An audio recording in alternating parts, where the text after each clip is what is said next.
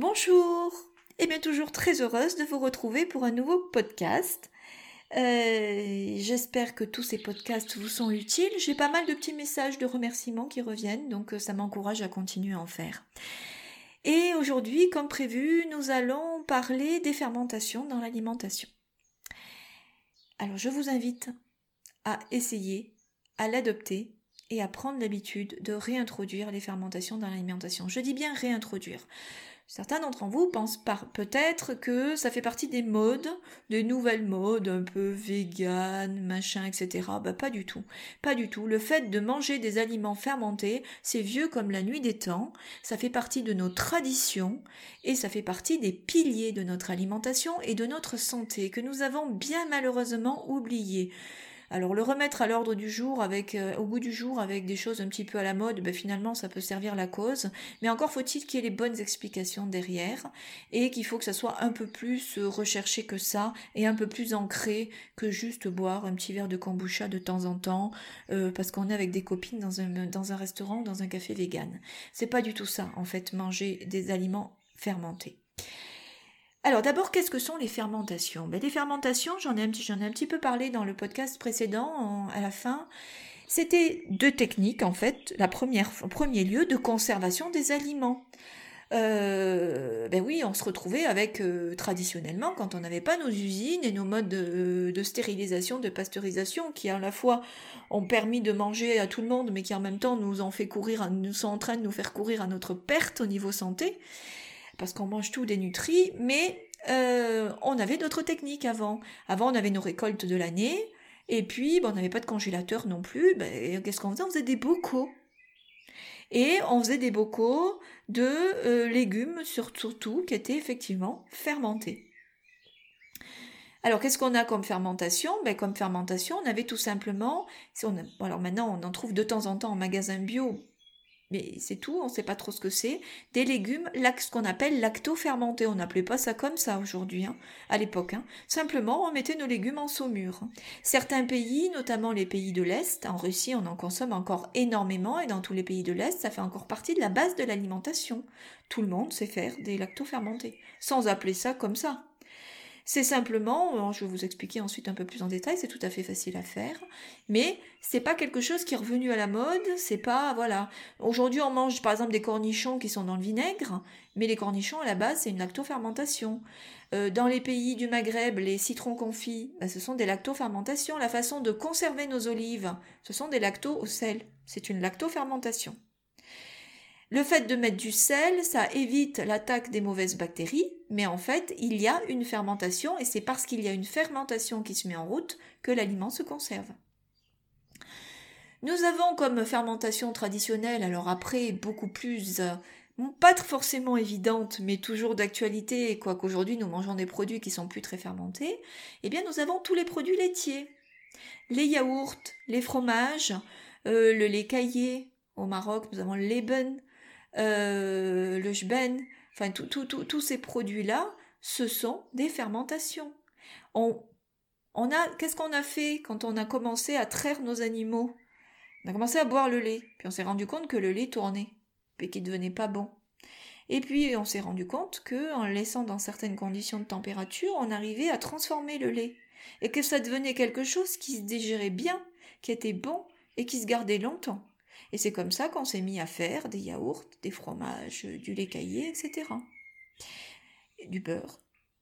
Toutes ces façons de transformer le lait permettent de conserver le lait, de lui donner d'autres goûts plus sympas, puis qui évoluent avec le temps, mais aussi de transformer un produit qui n'est pas digestible, parce que le lait n'est pas digeste, ni assimilable correctement. Problème de lactose, pas digestible problème, voilà, bon, on n'est pas équipé de toute façon pour digérer du lait animal. Par contre, une fois qu'il est, fermenté, la structure du lait change, il n'y a pas que la forme et le goût. Évidemment, il devient, euh, euh, possible de le conserver, mais en même temps, il devient aussi digeste. La structure change. Pourquoi? Parce que la fermentation, c'est un processus tout à fait simple. Ça va être des bactéries qui vont coloniser l'aliment, parce que l'aliment contient de la nourriture pour elle. Donc elles vont proliférer dans le lait ou sur les légumes et elles vont se nourrir en, essentiellement du sucre qu'elles y trouvent. Oui, dans les légumes, il y a aussi un petit peu de sucre. Elles vont se nourrir du sucre et elles vont produire ce qu'on appelle des métabolites, qui sont des petits micro-organismes. on lâche des gaz, on va avoir euh, parfois des petites bulles, ça on le voit dans le fromage, on le voit euh, dans certaines boissons, ça va donner une impression que ça pétille. Quand vous faites vos légumes lactofermentés, il y a des petites bulles. Et elles vont aussi, ça va aussi, elles vont transformer la structure moléculaire de l'aliment qui va euh, produire, il va y avoir des enzymes, le sucre va disparaître, les protéines vont être prédécoupées. Quand on mange un yaourt ou du fromage, les protéines n'ont plus la même structure que dans le lait, elles sont beaucoup plus digestes et assimilables. Il n'y a plus de sucre, donc plus de lactose. On va avoir euh, l'apparition d'autres micro-organismes comme des moisissures, qui sont des bonnes moisissures, par exemple dans le fromage bleu ou les croûtes des fromages. Euh, on va avoir l'apparition de pénicilline qui sont qui sont euh, pas du tout nocives. On va avoir euh, l'apparition de ben, on a ces bactéries qui sont toujours là, qui sont vivantes. Et du coup, quand on va manger ces aliments-là, non seulement on va avoir un aliment qui est dépourvu de toxiques parce qu'il a été nettoyé par les bactéries et par la fermentation, avec très peu de sucre parce qu'elles l'ont mangé, avec des, protéines qui sont beaucoup plus faciles à digérer et à assimiler parce qu'elles sont prédécoupées, un aliment qui est plus riche en minéraux, un aliment qui est riche en bonnes bactéries, donc qui va se digérer, s'assimiler beaucoup plus facilement, qui va être donner lieu à beaucoup moins de toxiques et qui va enrichir notre patrimoine bactérien et directement notre microbiote. Donc on a gagnant-gagnant quand on mange ces aliments-là donc les produits laitiers, mais aussi la salaison dans les charcuteries. Bah, c'est aussi un procédé de fermentation. C'est pour ça que les charcuteries se conservent longtemps. Il y a une fermentation à l'intérieur de l'aliment.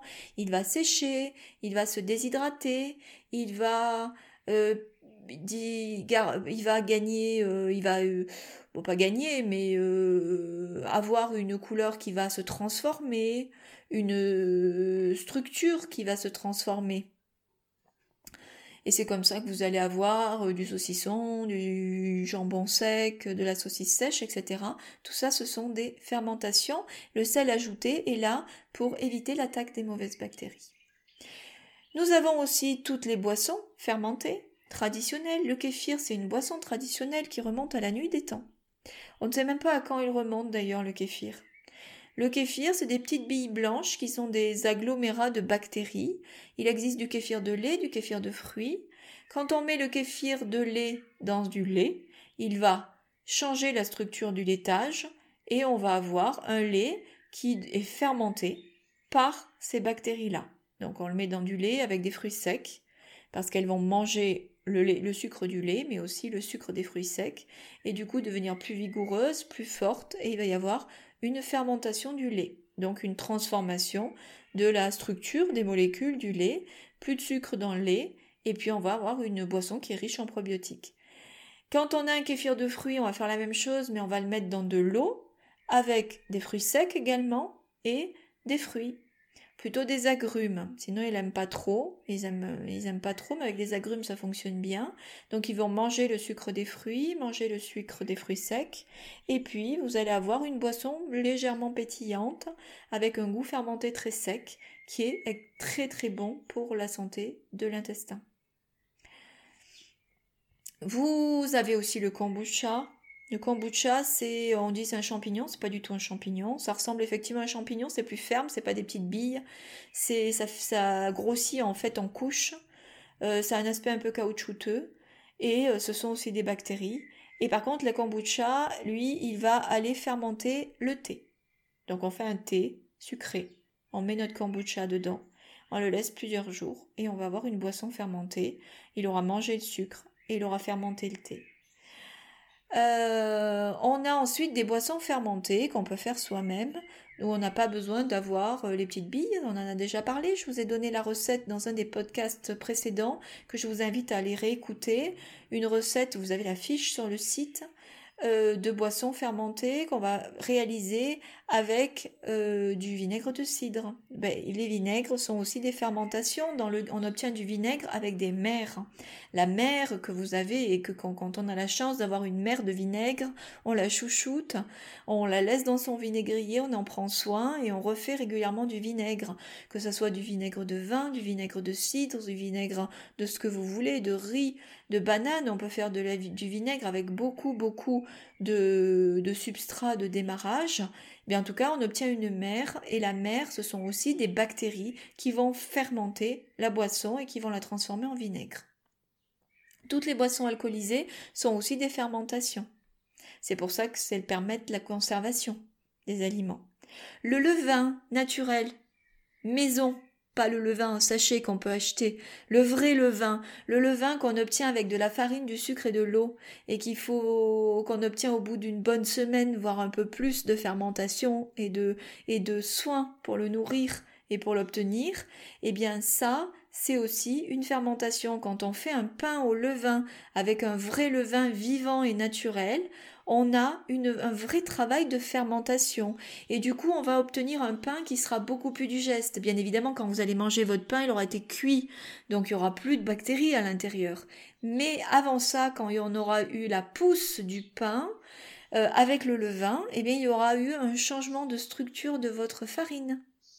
Et du coup, vous aurez un pain qui sera quand même plus digeste et plus nourrissant et vous vous serez rassasié beaucoup plus rapidement avec une seule tranche de pain au levain, alors qu'avec un pain blanc industriel, vous aurez mangé tout le pain et vous n'aurez rien senti. Vous aurez l'impression d'en avoir encore envie, ou vous aurez encore faim parce que de toute façon, il ne vous aura pas nourri.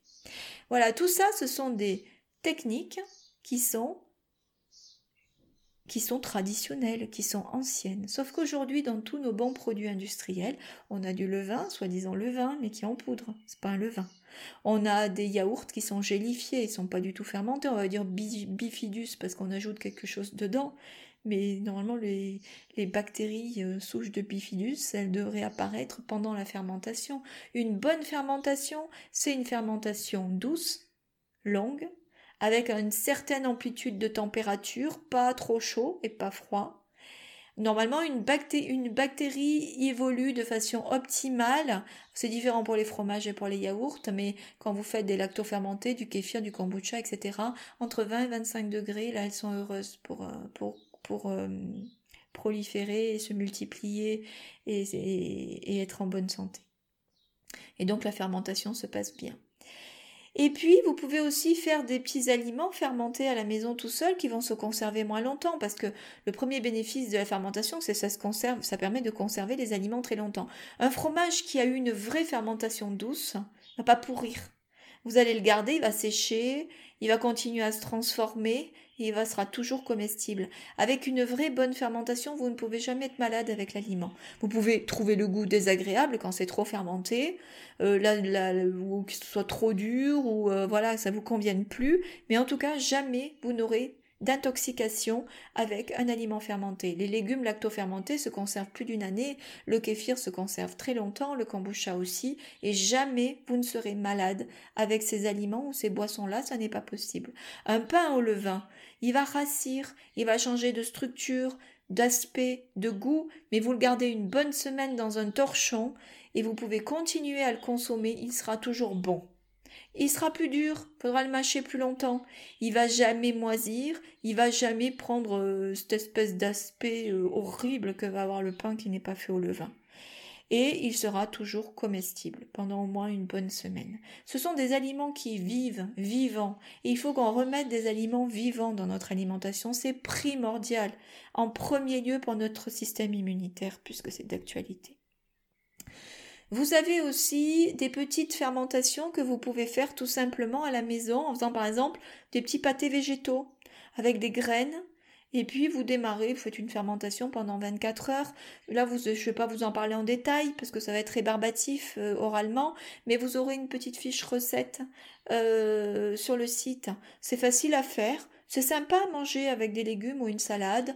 Bon, il faut le consommer dans les 3-4 jours, mais voilà, ça apporte de la diversité dans votre alimentation.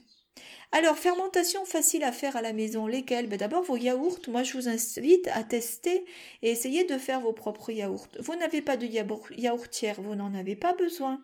Vous prenez un bon lait. Si vous avez euh, un drive à la ferme ou des livraisons, où vous, vous pouvez trouver un vrai lait, eh bien, achetez un vrai lait. N'hésitez pas. Si c'est du lait de vache, c'est pas grave. De toute façon, il aura été fermenté. Du coup, vous aurez des yaourts digestes. Et si vous les faites à la maison, encore mieux. Vous les après c'est facile, je vous joindrai la recette en fiche, il faut bah, évidemment vous faites une petite une petite pasteurisation très rapide de votre lait, c'est-à-dire comme faisaient nos mamans, hein. Vous portez à ébullition, pof, vous stoppez tout de suite. Ça tue les bactéries pathogènes mais pas les bonnes bactéries. Et là votre lait il est comestible à partir de là. C'est-à-dire qu'il n'est pas dangereux. Et ensuite, il y a une température à obtenir une seule fois, c'est 80 degrés, et ensuite de laisser refroidir pour pouvoir commencer à l'ensemencer. C'est-à-dire là, il va vous falloir quand même un ferment. Alors ça, vous le trouvez facilement en magasin bio. Vous avez des ferments végétaux. C'est mieux un ferment végétal. Pourquoi? Les ferments végétaux sont faits à la base avec euh, c'est des, plantes et notamment des petits chardons qui permettent justement de démarrer la fermentation du lait aussi bien pour faire des yaourts que du fromage. Et c'est des fermentations longues, lentes et douces. Et vous obtenez des fromages ou des yaourts qui ne pourrissent pas mais qui sèchent. Donc ça c'est très intéressant. Si vous utilisez de la pressure, de la pressure c'est de la panse de veau. C'est possible aussi, vous trouvez ça en, plutôt en pharmacie. Et euh, là la fermentation va être plus rapide, ça va monter plus vite. Et ensuite vous allez avoir un aliment qui va se dégrader. Voilà, mais bon, les deux sont possibles, faites ce que vous trouvez. Donc, euh, on fait bouillir rapidement son lait, on le laisse descendre en température, tout ça, vous aurez tous les détails. Vous mettez votre ferment dans le lait, vous mélangez bien, vous répartissez dans des petits pots, et là, vous allez mettre vos petits pots dans un saladier ou dans une cuve en inox. Vous les entourez bien d'un torchon, vous entourez le tout d'une petite couverture ou d'une serviette éponge, vous couvrez, il faut qu'ils aient chaud. Et puis vous les mettez près d'une source de chaleur, sous un radiateur. Dans votre four, si vous pouvez le régler, euh, par exemple si vous avez un four où vous pouvez laisser que la veilleuse, ben vous mettez que la veilleuse, vous l'entrouverez. Si vous arrivez à descendre votre four en dessous de 40 degrés ou maximum 40 degrés, ben vous le placez dans le four puis vous en trouvez la porte. Vous en trouverez la porte. Et euh, vous le laissez toute la nuit. Et là, vous avez une fermentation lente et douce et le matin, eh ben vous aurez des yaourts. Et voilà. Et ensuite, vous gardez un yaourt pour la fournée suivante. Si vous avez fait ça avec du chardon, c'est tout à fait faisable. Bon, vous pouvez au moins garder un yaourt pendant plusieurs fournées avant que le ferment s'épuise et de, vouloir, de devoir en reprendre un nouveau. Voilà. Vous pouvez expérimenter aussi votre pain au levain. Acheter une bonne farine bio. Euh, plutôt autre chose que du blé. Euh, prenez. Euh, mélangez si vous voulez, alors évidemment c'est plus facile avec une farine qui contient un peu de gluten parce que vous aurez plus d'élasticité, mais évitez le blé, prenez de l'épeautre, de l'orge, et puis ajoutez du sarrasin, du millet euh, ou des pois chiches ou euh, voilà une autre farine qui ne contienne pas de gluten pour le coup et peu d'amidon. Essayez des mélanges, ajoutez des graines, faites des pains parfumés avec des olives, avec des noix, avec des amandes et faites votre levain. Le levain, c'est facile à faire. Il faut une semaine. Vous mettez, euh, vous commencez avec une bonne cuillère à soupe ou deux cuillères à soupe d'une bonne farine. Avec la farine de seigle, ça fonctionne très bien parce qu'elle est riche en sucre. Et euh, vous mettez euh, une cuillère à soupe de sucre. Pas la peine de vous embêter avec du sucre brun ou machin ou truc. Un hein. sucre blanc, ça marche tout à fait bien. Ça va nourrir les bactéries, c'est tout. Et puis de l'eau, vous faites une pâte, un peu comme une pâte à gâteau, un tout petit peu plus épaisse. Vous le mettez dans un grand bocal et vous fermez le bocal et vous le laissez près d'une source de chaleur. Et puis là, tous les jours, vous allez le nourrir. Vous rajoutez de la farine, vous rajoutez du sucre, vous rajoutez de l'eau, vous touillez. Jusqu'à ce que vous voyez que ça commence à faire des petites bulles et à gonfler, gonfler, gonfler. Une fois qu'il a doublé de volume trois jours d'affilée, il est prêt, votre levain.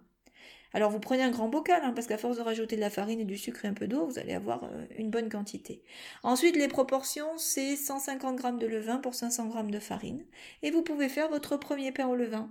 Expérimenter, c'est chouette à faire. Mettre la main dans la, main à la pâte, ça aussi quelque chose de quelque chose de d'organique de plaisant. C'est comme le fait de mettre la main dans la terre quand on, quand on jardine, c'est un retour aux sources, on a un contact avec quelque chose de vivant. C'est très important, c'est chouette.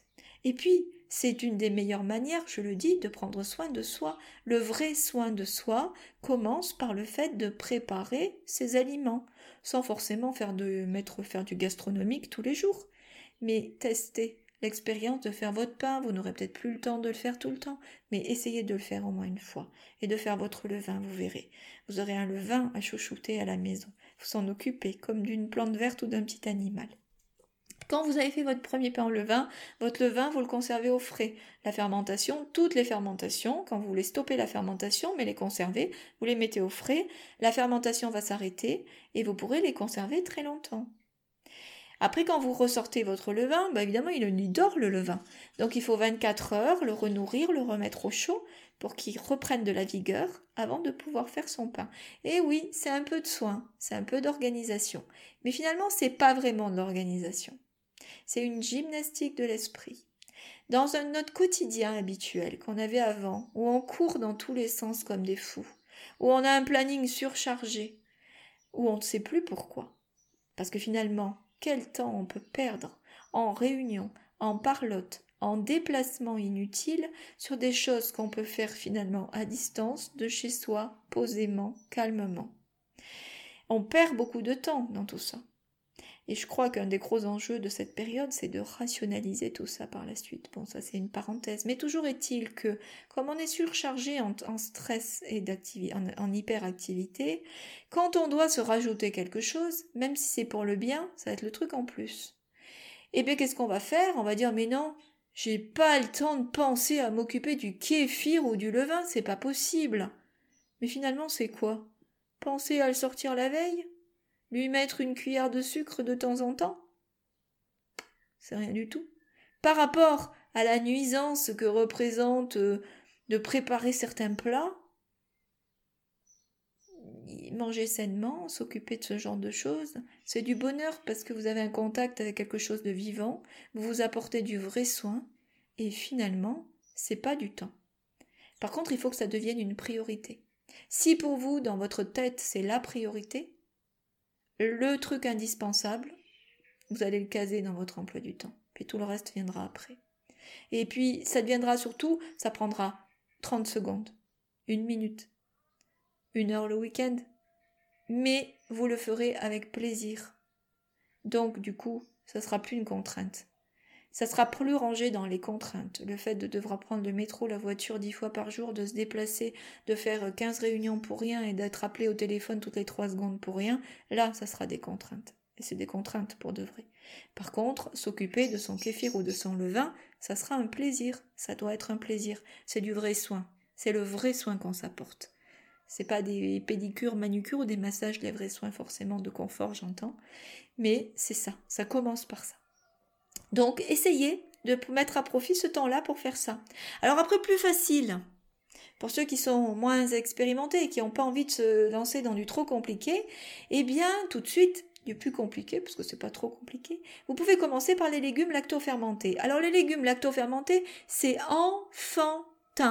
Ça ne prend pas de temps, c'est pratique à utiliser, ça enrichit l'alimentation, ça garantit une meilleure immunité, une bonne santé, un microbiote costaud. C'est bon, ça peut être mangé à l'apéritif, ajouté dans ses salades, utilisé pour faire des sauces, ajouté dans sa cuisine pour donner un petit goût de peps, un petit goût sympa. Il y a beaucoup de moyens d'utiliser les légumes lactofermentés, on en reparlera parce que ça, ça fera l'objet d'un autre podcast. Mais déjà, comment les faire facile. C'est faisable avec tous les légumes. Donc vous choisissez ce que vous voulez. Il faut des bocaux, de l'eau non chlorée. Mais non chlorée, ça peut être l'eau du robinet qu'il faut laisser reposer deux heures à température ambiante et le chlore s'évapore. Et du sel, pas iodé. Bah c'est tout. Voilà. Donc ça c'est facile. Hein. Il faut juste retenir que vous mettez 150 grammes. Alors attendez, non, je dis des bêtises parce que moi je fais par 5 litres. Euh, non, vous mettez 40 grammes, 4 fois 3, 4 fois, attendez, moi je fais par 5 litres. Oui, 30 grammes. Moi je mets 150 grammes pour un bidon de 5 litres. Donc vous mettez 30 grammes de sel, ce qui équivaut à 2 cuillères à soupe de sel pour 1 litre d'eau non chlorée. Vous mélangez bien pour que le sel soit dissous. Alors ça, hein, facile, 3 secondes. Et puis ensuite, vous prenez vos bocaux, pas besoin de les stériliser, surtout pas, juste vous les lavez bien, vous les essuyez. Et puis vous allez couper des légumes. Si vos légumes sont bio, vous pouvez laisser la peau. Si vos légumes sont pas bio, vous les épluchez, vous les coupez comme vous voulez. Gros morceaux, petits morceaux, râpés, peu importe. Le tout, c'est qu'ils aient toutes la même taille pour qu'il n'y ait pas qu'il y en ait qui fermentent vite et d'autres pas. Sinon, vous avez certains qui vont se mettre en purée, d'autres qui seront encore durs. Mais par exemple, si vous faites des demi-lunes, de 2 cm, ben, il faut qu'ils aient tous la même taille. Vous pouvez les mélanger comme vous voulez, vos légumes, vous remplissez vos bocaux, vous faites couler la saumure là au-dessus, vous remplissez bien. La seule précaution, c'est qu'il faut que vos légumes aient bien la tête sous l'eau, parce que s'ils sortent la tête, là, il va y avoir des moisissures. Et puis, vous fermez vos bocaux et vous les gardez à température ambiante pendant deux semaines. Ou une semaine, vous pouvez déjà goûter. Et voilà, c'est tout. Alors, hein, pas compliqué, hein compliqué du tout. Alors, pour que vos légumes restent bien sous l'eau, eh bien, vous prenez un petit nid de, de persil ou de, même la partie que vous n'utilisez pas, hein, les feuilles, ou de coriandre, ou voilà. Et vous en faites un nid et vous tassez au-dessus de vos légumes. Et ça, ça va permettre que tout reste sous l'eau. Et puis vous fermez avec le, avec le couvercle. Cela, c'est une fermentation fermée. Et vous laissez, en plus c'est joli dans la cuisine, ça fait des beaux bocaux avec des couleurs, dans un coin de votre cuisine pendant déjà une semaine. Au bout d'une semaine, vous pouvez ouvrir, vérifier comment ça se passe, goûter un légume. Si ça vous plaît comme ça, vous les consommez. Si vous voulez laisser encore un peu parce qu'ils sont encore trop durs, ben vous continuez la fermentation. Une fois qu'ils sont arrivés à la bonne texture et au goût qui vous plaît, eh ben vous allez tout simplement euh, les conserver au réfrigérateur. La seule précaution, c'est de prendre toujours un ustensile propre pour sortir vos légumes, sinon vous allez les contaminer, et là ça va moisir, puis ça sera pas bon. Euh, c'est tout. Vous les ajoutez dans vos salades, vous les mangez à l'apéritif, vous les utilisez dans vos sauces, si vous faites des sauces crues. Au lieu de rajouter des capres, par exemple, ou des cornichons, vous utilisez des lacto-fermentés. Vous pouvez en utiliser dans vos tartes, dans vos quiches, en ajouter dans vos légumes cuits. C'est très bon. Et puis, on vous utilisez les légumes que vous voulez carottes, betteraves, choux, brocolis, oignons, ail, euh, haricots verts, courgettes, euh, concombres. Euh, qu'est-ce que je mets d'autre? Chou-fleur, j'adore le chou-fleur lacto-fermenté. Euh, qu'est-ce qu'on peut mettre d'autre? Vous pouvez ajouter des épices. Vous pouvez ajouter des graines, graines de coriandre, euh, graines de cumin, graines d'anis, ça donne du goût, des herbes. Euh, voilà. Et pour vous laisser libre cours à votre imagination. C'est facile à faire, c'est inratable. Et puis, bah, si vous avez des questions, si vous avez des mauvaises aventures avec vos légumes lacto-fermentés, vous pouvez m'envoyer des petits messages pour que je vous donne un petit coup de main à distance. Voilà, vous avez pas mal de pistes pour tester euh, tout ce qui est fermenté. Surtout quand vous achetez des fromages, n'hésitez pas, ne lésinez pas sur la qualité des fromages que vous achetez. Achetez des vrais fromages fermentés, artisanaux, c'est important. Pareil si vous mangez de la charcuterie, c'est mieux. Les salaisons crues, artisanales, si vous avez des fermes qui en font à côté de chez vous. Et puis, alors vous allez me dire, ouais, c'est étonnant qu'elles disent que c'est bon. Bah ouais, c'est pas mauvais pour la santé, à condition de ne pas manger tous les jours, de ne pas l'utiliser comme en cas systématique, grignotage, dessert ou apéritif. Ce sont des aliments. Si vous mangez un fromage, c'est la protéine de votre repas. Si vous mangez du jambon cru ou du saucisson, ce sera la protéine de votre repas aussi. Et ça sera toujours accompagné d'une bonne dose de légumes. C'est important. Voilà, aussi important pour les fibres, on en a parlé. Voilà, et bien j'espère que ça va vous aider, que vous allez vous lancer. Allez-y, n'hésitez pas, c'est l'occasion ou jamais. Je vous dis à très vite.